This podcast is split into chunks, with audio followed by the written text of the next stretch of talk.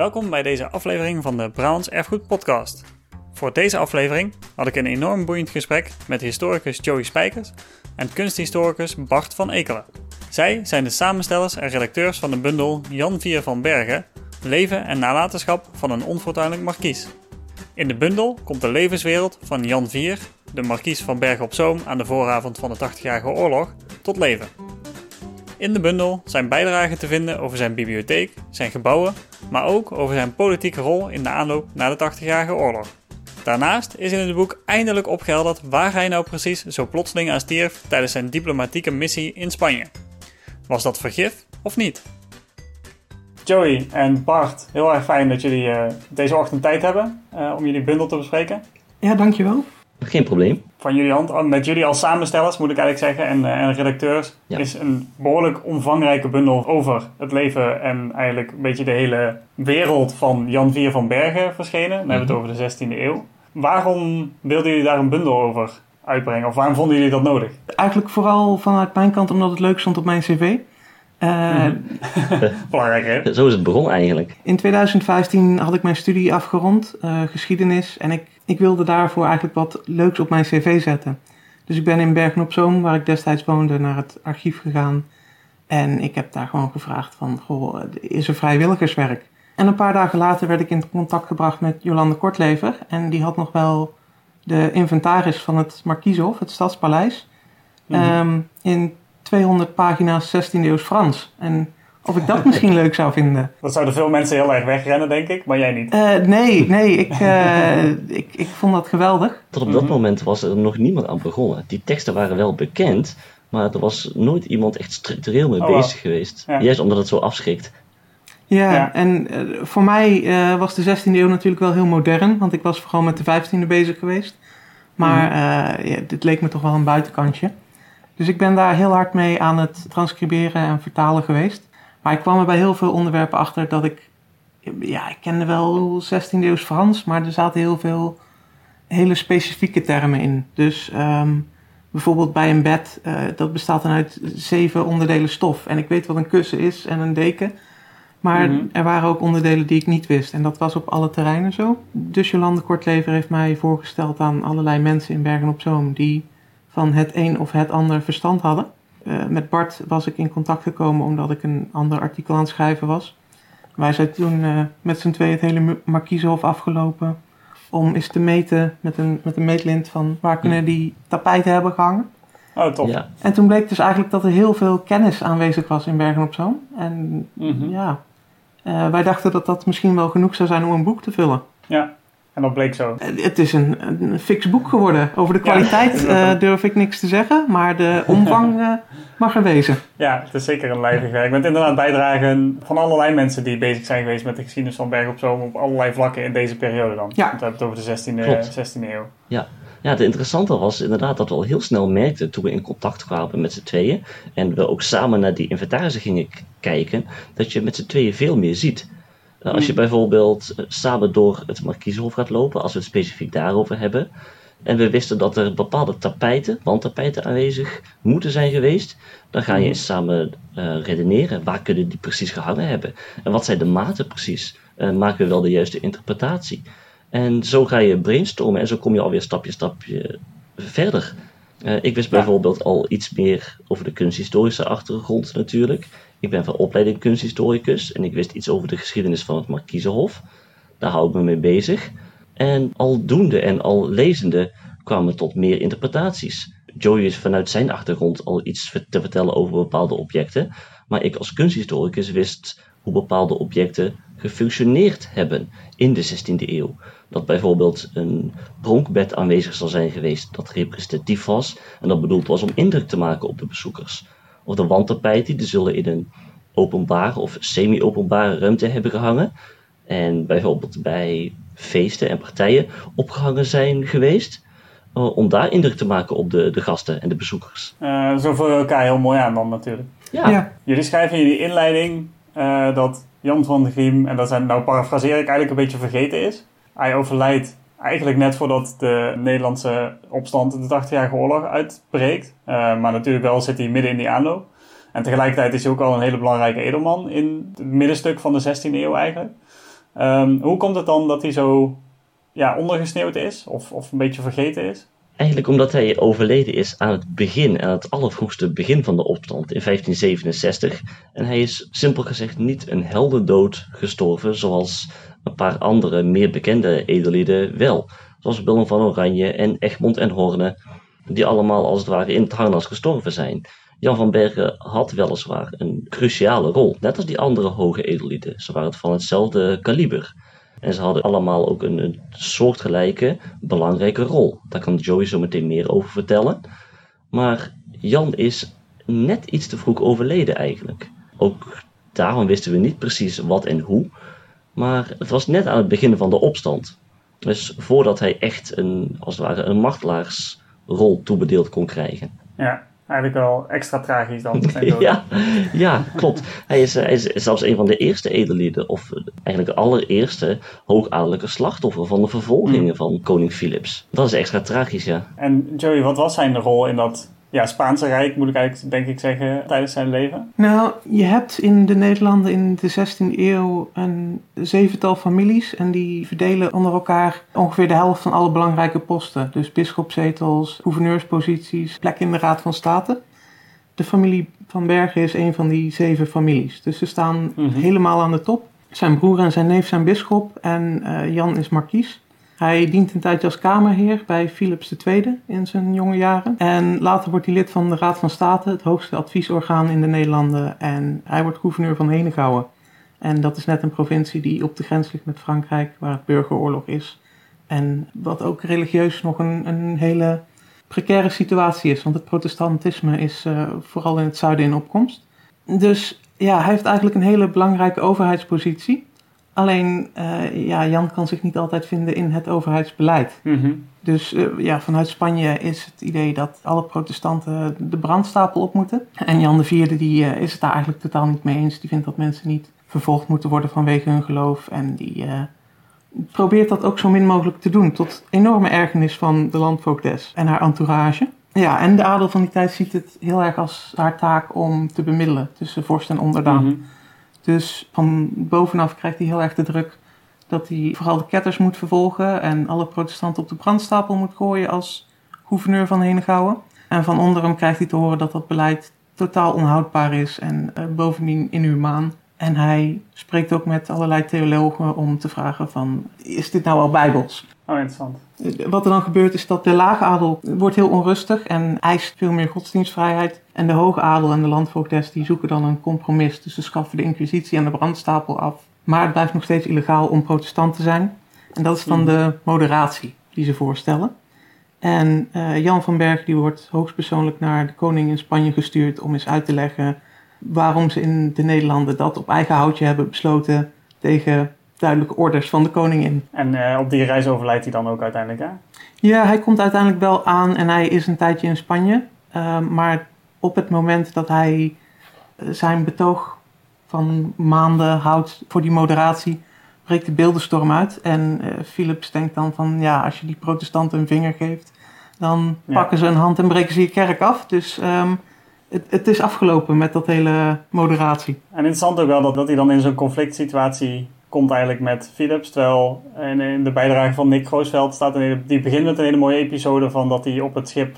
Ja, het is niet de huwelijksreis, maar de reis van Philips II om te gaan trouwen. Met alle hoge adel aanwezig is. En voor mij was Willem van Oranje daar ook bij even uit mijn hoofd zo. En dan zie je ineens dat al die mensen die jaren, tientallen jaren later enorme ruzie krijgen en onthoofd worden door elkaar, om het even zo te zeggen, daar nog als uh, edellieden in een soort van functionerende harmonie bij elkaar leven en elkaar gekend hebben op een andere manier. Ja, en het is vooral bij Bergen heel opvallend, omdat hij zich ook vrij nadrukkelijk op Spanje richt. Hij leert Spaans spreken, hm. terwijl bijvoorbeeld een Willem van Oranje die richt zich meer op Duitsland en trouwt met een Duitse en probeert een onafhankelijke positie te zoeken. En uh, Bergen die klampt zich toch wel heel erg vast aan dat Spaanse hof. Dus uh, inderdaad was hij op Spanje richt, wat ook in het boek onder andere naar voren komt, uit het artikel van Hanno Wijsman, uh, uit de analyse die Hanno Wijsman maakt van het boekenbezit van Jan IV, is inderdaad waar hij zich op richtte, wat zijn interesses zoal waren. Een van de conclusies is ook dat er vrij veel verschillende soorten boeken bij zaten, van theologie tot verhalen tot, tot klassieke auteurs. en religieuze teksten, maar ook in Mhm. verschillende talen. Inderdaad, dat hij Mhm. ook Spaans sprak. En dat is toch wel een bijzonderheid in die tijd. Interessant hoe je dan vanuit zo'n zo'n boekenbezit of uh, boekenlijsten neem ik aan, een Mhm. inventaris, uh, uh, naar dat soort conclusies rond zijn, eigenlijk rond zijn leven en zijn, zijn ideeën kan gaan. Ja, klopt. Ja, door het in samenhang te bekijken kom je inderdaad tot veel meer conclusies. En door vanuit verschillende gezichtspunten te kijken en verschillende experts erbij te betrekken, kun je veel meer samenhang zien. Klopt. Ja. Heb je daar nog meer voorbeelden van? In wat voor wereld leefde hij? Uh, als hij? Als hij om zich heen keek, aan zijn eigen hof of aan het hof in Spanje, wat, wat voor dingen zag je dan, zeg maar? Nou, wat wel mooi naar voren komt uit verschillende, uh, verschillende van de artikelen in het boek, zowel in de, de kunsthistorische als de, de historische, bij Marion Boers bijvoorbeeld, in mijn eigen artikel, maar ook bij Hugo de Schepper, is dat uit verschillende aspecten van het leven van de 16e eeuwse adel blijkt dat ze nogal traditioneel ingesteld waren. Dus op het verleden gericht. De Habsburgers waren als het ware een voortzetting van de Bourgondiërs in de 15e eeuw. Mm -hmm. En in verschillende aspecten van het leven van de adel blijkt dat ze die Bourgondische adelscultuur probeerden voor te zetten en in stand houden. Dus ze bleven verwijzen op verschillende manieren naar uh, de rang en de status en vooral de rijkdom die ze in de 15e eeuw hadden veel van die adellijke families die Joey al noemde, die, die zeven belangrijkste families, hadden hun macht ook uitgebreid onder de Burgondiërs in de 15e eeuw en hadden hun rijkdom daaraan te danken. En daar bleven ze op verschillende manieren naar verwijzen, zoals in de stijl van hun meubels, zoals in de stijl van hun kleding, maar ook in altaarstukken en schilderijen bijvoorbeeld. En dat zie je ook mooi terugkomen. En in hun boeken ook. Maar ook in hun religieuze opvattingen en in de architectuur. Interessant. Dus dan zijn het niet zozeer dat ze aan oude objecten vasthouden, zeg maar. Ja, misschien ook. Maar ook dat de, als ze iets nieuws laten maken, dat dat dan een soort van historiserend is Ja. naar, die, naar die Bourgondische periode nog. Ja, het wees heel vaak inderdaad bewust terug naar die periode. Om te laten zien waar ze vandaan komen. En ook waar ze hun rechten aan ontleenden. Dat, dat, dat was heel belangrijk in die tijd. In verschillende onderdelen van de architectuur zie je dat uh, de adel bepaalde onderdelen in stand hield. Ze bleven bijvoorbeeld verwijzen naar uh, fortificaties en kastelen, want dat zijn bij uitstek symbolen van de macht die in de regio Ja. aanwezig zijn. Dus juist kastelen en buitenplaatsen en burchten uh, wilde men ook in stand houden om ook de, de continuïteit van hun heerschappij tot uitdrukking te brengen. En dat wilden ze blijven benadrukken. Onder andere door uh, torens inderdaad en door donjons in stand te houden, maar ook uh, ophaalbruggen bijvoorbeeld. In de 16e eeuw zag je dat uh, fortificaties en kastelen al lang niet meer de, de waarde hadden die ze oorspronkelijk hadden. En dat bedoel ik de, de fortificatiefunctie. In de 16e eeuw kwamen vuurwapens op bijvoorbeeld. Mhm. En de oude vormen van burchten met de dikke stenen muren, die waren al lang niet meer zo praktisch als in voorgaande eeuwen. Maar toch zie je dat de adel dat soort vormen, en die dikke muren en torens, en de, de kantelen en de akkeltorentjes, allemaal in stand hield. Ja, ten dele moet het meer dan ooit, want in de 16e eeuw worden de kooplieden heel rijk. Met rijkdom alleen kun je je niet meer onderscheiden in de 16e eeuw. Want al die Ja, burgers ja, in ja. Antwerpen, die kunnen ook van alles betalen. Maar je kunt nog wel zien dat je een ander slag mens bent door te verwijzen naar het ridderverleden en naar je roemrijke dynastie en wetten in te voeren dat burgers bepaalde kleding niet mogen dragen die alleen edellieden mogen dragen. En op Ja, die manier ontstaat er in de 16e eeuw eigenlijk een aparte adellijke smaak in kunst om, om Hm. zich te onderscheiden. We hadden het al even over het overlijden van Jan IV. Als hij eigenlijk op die bemiddelingsreis is in, eh, in Spanje aan het Hof. Mhm. Lang was ook onbekend hoe dat kwam, hè? Eh, waar hij nou precies aan overleden was. Ja, dat was een van de mysteries waar al in de 16e eeuw twijfel over bestond. Eh, Het is natuurlijk nogal vreemd dat zo'n belangrijke man op zo'n belangrijke eh, diplomatieke missie naar Spanje wordt gestuurd en hij brengt het er niet levend vanaf. Vanaf de 16e eeuw al, maar dat weet Joey beter dan ik, waren daarover geruchten dat Jan niet een natuurlijke dood zou zijn gestorven. In ons boek, eh, dankzij het onderzoek van Nick Rosveld, weten we nu eindelijk wel de ware doodsoorzaak. Het blijkt dat hij toch een natuurlijke dood gestorven is. Namelijk door ziekte. Gewoon een toevallig dat het zo verdacht lijkt, zeg maar. ja, dat was eh, toch meer eh, toeval dan wat anders. Maar dat is dus ook al opgepikt net na zijn dood. Dat het wel heel toevallig leek, Joey. Ja, eh, er wordt heel veel gespeculeerd over vergif. Eh, Dat is al een, een heel oud topos dat eh, ja, Spanje in verband wordt gebracht met vergif. Dus ja, als er dan iemand plots komt te overlijden in Spanje op een Ja. hele gevoelige missie, ja, dan halen ze dat vergif meteen weer van stal. Heel veel auteurs in die tijd schrijven er ook wel bij van ja, ik weet het eigenlijk niet. Maar iedereen zegt... Ja, ja, ja. Het is meer echt een gerucht dan dat het ergens op gebaseerd was, uh, natuurlijk. Ja. Uh, maar heel gaaf dat het dan nu echt opgehelderd is. Het grappige is, in het plakkaat van verlatingen, waarmee uh, mm-hmm. de Nederlanden onafhankelijk worden en Philips eruit gooien, wordt dus als een van de redenen genoemd dat Jan van Bergen in Spanje is gestorven. Dat is een van de redenen dat oh, Philips zo'n slechte koning is dat hij wel afgezet moet worden. Alleen Nick Grosveld heeft nu dus bewezen dat dat niet het geval is. Dus de Nederlandse onafhankelijkheid staat misschien op losse schroeven dankzij dit boek. en hoe is er na zijn dood nog naar hem gekeken? We hadden het al over dat hij eigenlijk een beetje vergeten was. Geldt dat voor ook de periode meteen na zijn dood bijvoorbeeld? Nou, hij heeft eigenlijk een hele, hele kleine rol, maar hij komt wel stevast terug. Hmm. De Republiek der Zeven Verenigde Nederlanden, die wordt opgericht, die zit in een hele precaire situatie en is qua religie heel erg verdeeld. Dus ze zoeken eigenlijk een oorsprongsverhaal wat niet heel religieus is. Waar ze dan op uitkomen is vooral dat de, de, de Spanjaarden zo slecht waren. En dat ze samen de Spanjaarden hebben verdreven.